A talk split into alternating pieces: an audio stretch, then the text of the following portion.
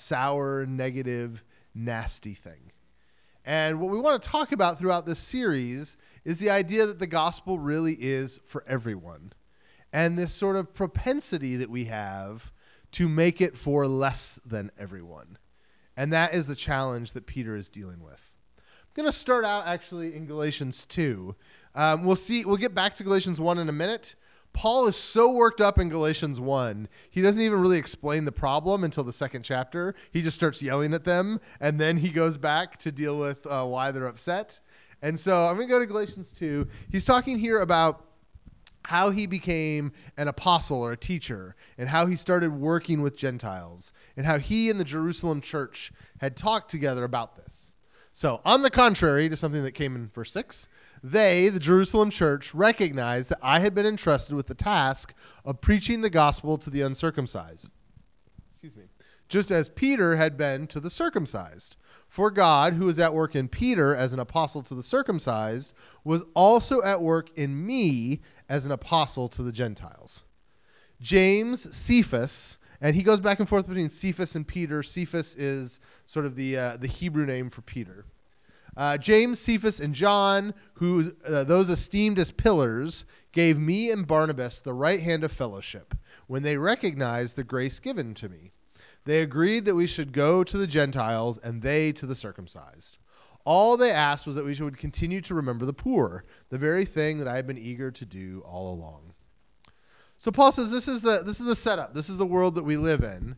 Um, early on, the church had kind of decided there would be a group of leaders, particularly the, the 12 apostles, uh, led by Peter, James, and John, who were going to be, and at this point, it's, it's the other James, not uh, the first James has died. This would be J- James, the brother of Jesus.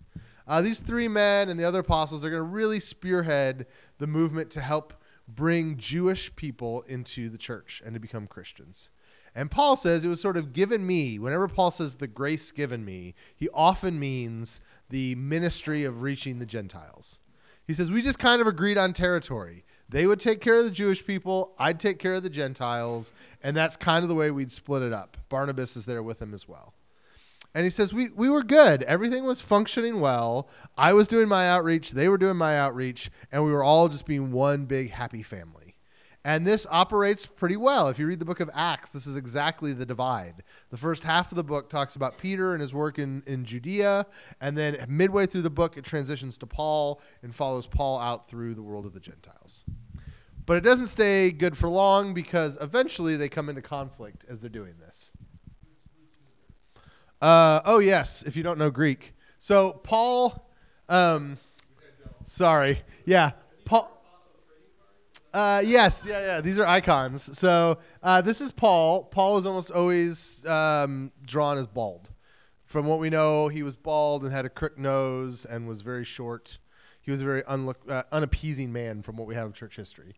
So this is Paul. Uh, this is uh, a pi symbol, right? P A U L O S, Paulos. And over here, you have P E T R O S, Petros, Peter. So there you go. All right, Galatians 2, verse 11. When Cephas came to Antioch, I opposed him to his face because he stood condemned. For before certain men came from James, he used to eat with the Gentiles. But when they arrived, he began to draw back and separate himself from the Gentiles, because he was afraid of those who belonged to the circumcision group.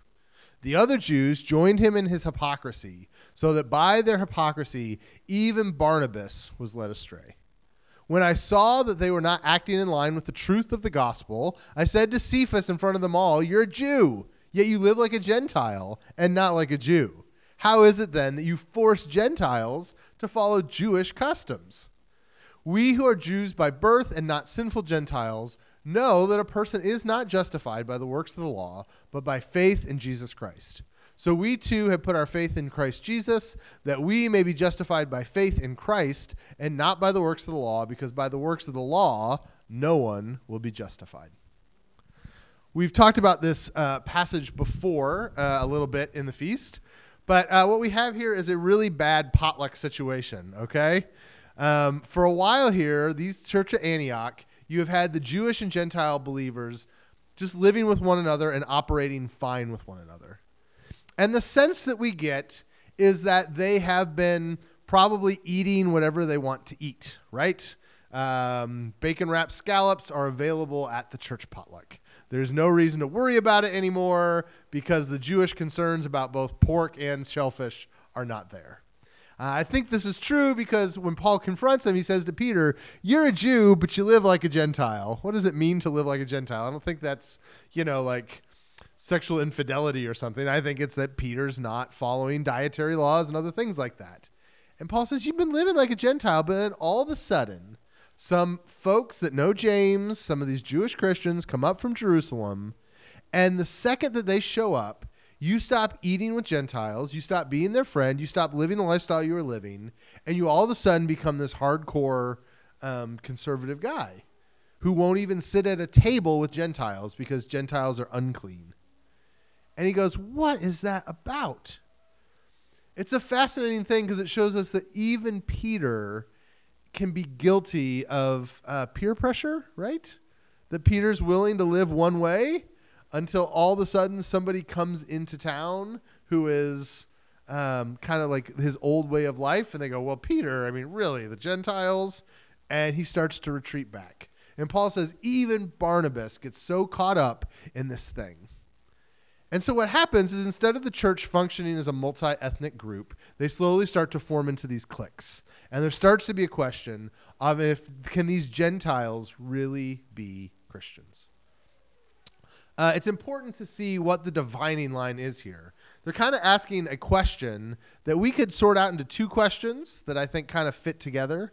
They're sort of asking, what does it look like for someone to be a follower of God and you know be part of the community of God, and what does it look like for someone to be right with God? And those two things go hand in hand, right? There's the idea that God is not so much interested in saving individuals as in saving his people. And so, in order to be in a right relationship with God, you got to be part of the community. And in order to be with part of the community, you've got to be right with God. And so they're asking the question of what do those people look like? How do they act? What do they do? What are their defining characteristics? And some of these men from James want to make the defining characteristics Moses stuff.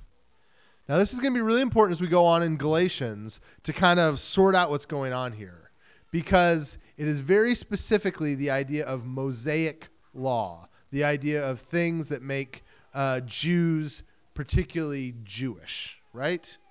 Um, these are not things that um, are commandments so much to Abraham or commandments to Joseph or that would have been anything before the time of Moses. They are defining what it looks like to be part of the people of God by the law of Moses. And so they're looking at things like uh, what do you eat? What is your, you know, what are your, your, what's your diet like? Are you eating foods that are considered unclean? They're talking about things like keeping the Sabbath. Are you taking Saturdays off or are you working? Because God says in the law of Moses, Ten Commandments, take off the Sabbath.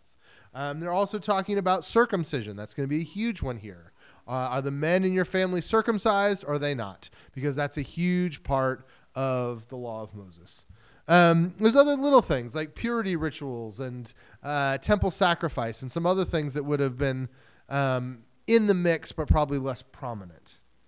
And what's happening is this group from James says if you want to be a Christian, if you want to know what a picture of a Christian looks like, it is a man who is circumcised and doesn't break the dietary laws and keeps the Sabbath and does all these things to look Jewish. And all of you Gentiles must not be part of God's people because you're not behaving those ways.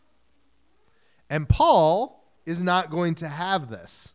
Paul says, No, it is not. That is not how we know what people look like. The only way you can define what a Christian looks like is by saying, Do they trust Jesus? All right, faith in Jesus or the faith of Jesus. There's kind of debates here about how we translate this phrase, but uh, uh, generally the concept is do you trust Jesus? That is how you define God's people.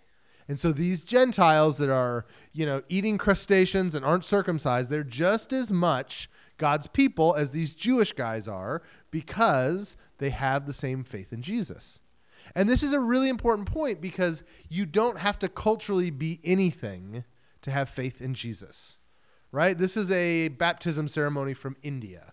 And these people eat very different than us. They dress different than us. You can just look at the picture and you can tell this is not what somebody generally walking down the streets of Providence would look like.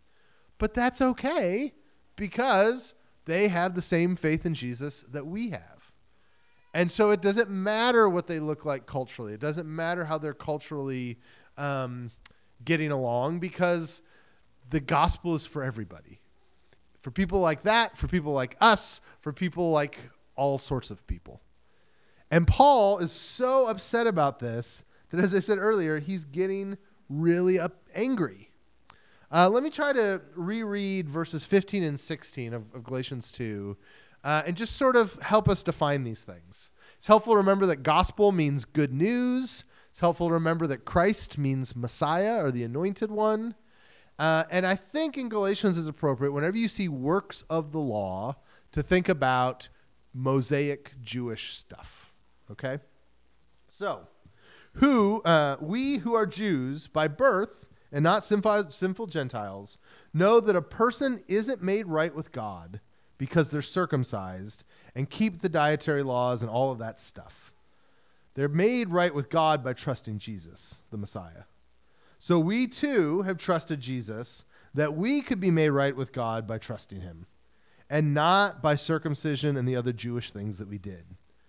Because via Jewish, um, because it is uh, through Jewish piety, no one was made right with God. It is just faith in Jesus.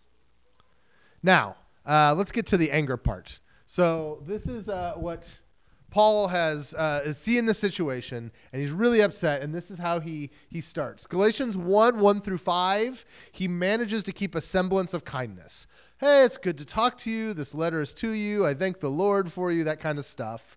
And then in verse 6, he goes, But I am astonished that you're so quickly deserting the one who called you to live in the grace of Christ and are turning to a different gospel, which is really no gospel at all. Evidently, some people are throwing you into confusion and are trying to pervert the gospel of Christ. But even if we or an angel from heaven should preach a gospel other than the one we preach to you, let them be under God's curse. As we have already said, so now I say again if anybody is preaching to you a gospel other than what you accepted, let them be under God's curse. Paul is very clear here. He's like, listen, even if an angel showed up to you and started to share to you a different kind of good news, don't believe him because it's not good news. The only good news is that God has welcomed everyone. Uh, this uh, connects to what we talked about with this bigger picture of Scripture the last month or so, where we talked about uh, the promise to Abraham in Genesis 12, where he says that I will through you bless all nations. Paul sees these people as changing the all nations to some nations again. Instead of expanding from just the chosen people of Israel to all the world, they're trying to jam that right back in the package, right? Um, nowadays, we have this. Uh, have you heard about these mattress companies that ship you mattresses in like a little box? And you open the box and pff, it becomes a mattress, right? And they always say that if you don't like it, you can return it.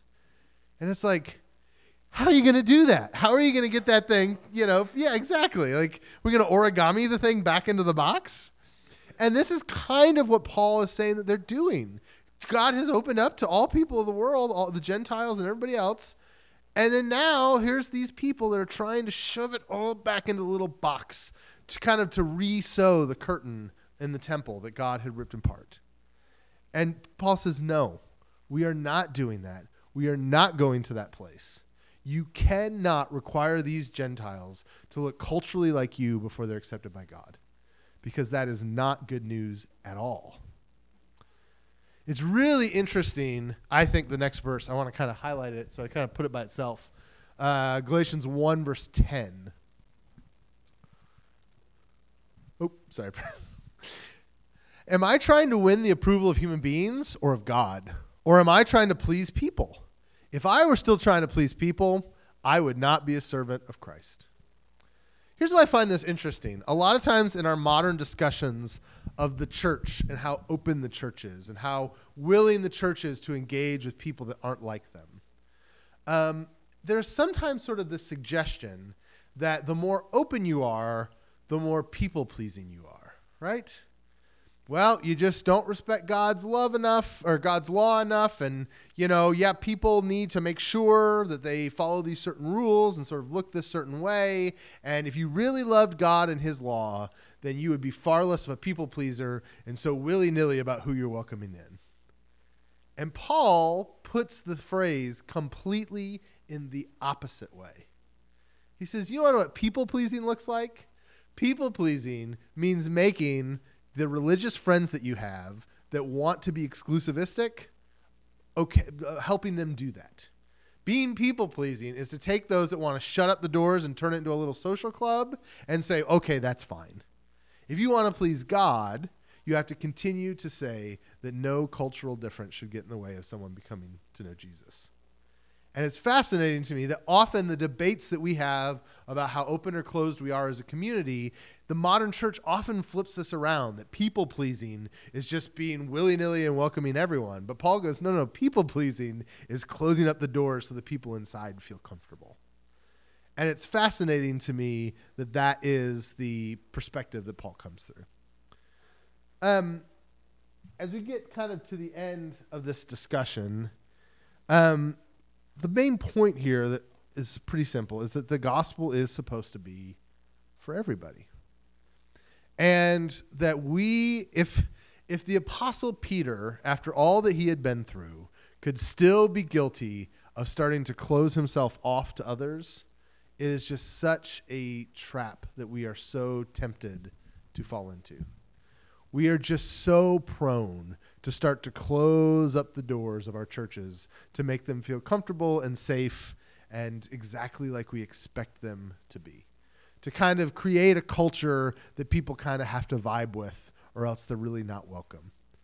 Uh, often we don't do it as explicitly as this. Uh, sometimes it's more nefarious. And usually, to be fair, I don't think many people go out going, how can I make my church more exclusivistic of people it shouldn't exclude, right? I don't, I don't think people try to do that. But I think it's something that can really naturally happen. And it's kind of a constant vigilant thing, uh, thing that requires diligence, that we always create a culture that says we want to welcome in everybody, that this is for everybody. I think it's important to notice that the ways that the Galatian church was being exclusivistic were not bad things. Okay? If it's these law law of Moses things that they were using to divide themselves from others, these are things that God gave the Jewish people. These are things that were part of Levitical laws where God said, "Be holy because I am holy." Right? And this is a tension that all people of faith have to deal with of while we value holiness, right? We sang holy, holy, holy this morning. We value this idea of being holy and distinct, that there are times where that desire for holiness can become a law that we use to exclude other people. And Paul says, no, do not do this. To the point that Paul becomes a bit of a radical. Paul will eventually say, circumcision is useless. And if you're a first century Christian, you're pulling open the scroll of Leviticus, right? The only Bible you've got, and you're going, ah, this does not say it's useless. And he goes, no, no, no, it is. Because that that form of holiness, that legalistic holiness that you are pursuing, that desire to be made right by God by checking off these boxes, is ultimately closing the greater truth that it is faith in Jesus and not keeping any of those things that make you right with God. And we are so easy to fall into the trap of saying, yeah, look, following Jesus looks like and adding new checkpoints and new list points. And I think Paul would go, no, no, no, it is faith in Christ. That's it. Stop putting this other stuff there. Because uh, so often, those other, even if they're well meaning, those other things are attempts to put restrictions on God's people. And the response to that, Paul says that is not good news at all. If it's not for everybody, then it's not good news. All right. Um, that is all I have today. We will be walking through Galatians here for a few weeks, but feel free to ask some questions because Galatians is a book that we interpreted one way in Protestantism for a very long time, and I think we're starting to come to kind of a new understanding. And so, um, I'm not trying to lead your questions, but anyways, if you have any questions, please ask away. Yeah.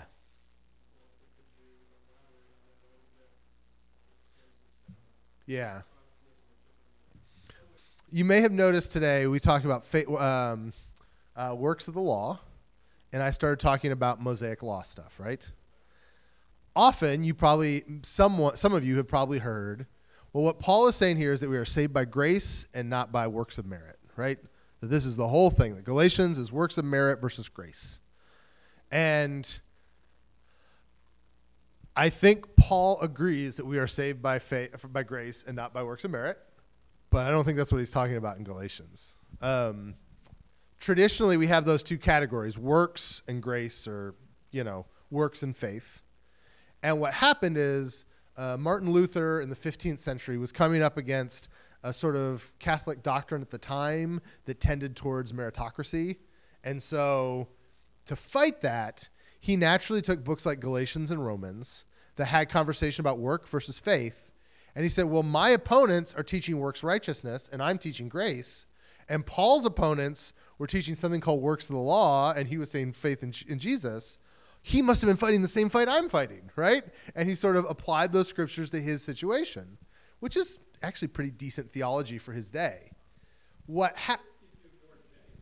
well, and uh, if you know history, Martin Luther ignores James. So, um, so uh, what we what what has happened in recent years from a lot of scholars, is, the biggest problem is in order for all of that to work, in order for Galatians to be about works of the law, uh, meritorious works versus grace, you have to have a form of Judaism that taught works righteousness.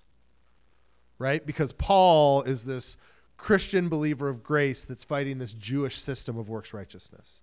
The problem is when you read first century Jewish literature, no one teaches works righteousness. And so now suddenly Paul is fighting this Jewish system of works righteousness that only existed in Christian churches but didn't exist in Judaism at large. And it's like, wait a second, what's going on? And when we start to read it, we see that Judaism of the first century believed in grace just as much as Christianity of the first century did. And suddenly that works grace thing starts to fall apart because you start to see that Lutheran reading of the Jewish Christians as kind of a straw man. Now that straw man looks exactly like the Pope of 1485, which is very convenient for you know for Luther. But um, and it just one other little piece there there is a general anti Semitism of the time of Luther that makes it easier to describe the Jews as these terrible works righteousness people because nobody is standing up to say, hey, that's not fair to, to Jewish people. Does that make sense? I think so. I mean, I, I'm personally of the opinion, people differ on this. I'm of the opinion that all of the New Testament is very occasional, even the Gospels to a degree that they are written to a particular people at a particular time with a particular set of problems, right? And so we always had to be really careful then about how we apply them. Um, now, to be fair, I should say to be fair to Luther, I don't think that Luther applied Galatians in his day in a way that was really exactly what Paul was doing, but I think he was being creative and using a passage about exclusivism. Um, he was he, I don't disagree with his points. And I think that he was probably using the scriptures in a creative way. It's just not a very exegetically faithful way. And I think that's I think sometimes it's okay. I think sometimes God gives us uh, passages that have multiple uh, ways that they can be applied. The problem is that we kind of Protestantism took that whole hog, and so instead of going, oh, that was Luther's application of a more general principle, we go, oh no, Luther totally exegeted that passage exactly the way Paul meant it. And then we see a, we get a problem. Yeah, so that's really interesting. And I find Paul inconsistent on this myself. There's kind of the sense of, yeah, the Jews can continue following Jewish customs and the Gentiles don't. As long as you don't bind it, you're good. But then when you ask Paul, what do you think of circumcision? And he goes, it's useless. Okay, that's that's a little further from, hey, it's good for these guys, but not these guys. You know, like it goes further than that. And some of these things, I, and you know, there's disagreement in scholarly circles. As I read Galatians, dietary laws is one of these. Paul, and I think that Paul gets to this when he talks about food sacrificed to idols in 1 Corinthians. And he talks about, you know, when I'm with the Jews, I live as a Jew, and when I'm with the Gentile, I live as the Gentiles. I think some of the stuff Paul says, I'm a Jew and I grew up not eating these foods, but you know what? There was the whole sheet thing and Cornelius and Peter and Jesus called all foods clean, and so I eat whatever I want to. And Paul, as a Jew, has chose to jettison those. I don't think he would force anybody else to eat not kosher food, but I think he might suggest that they're foolish for caring.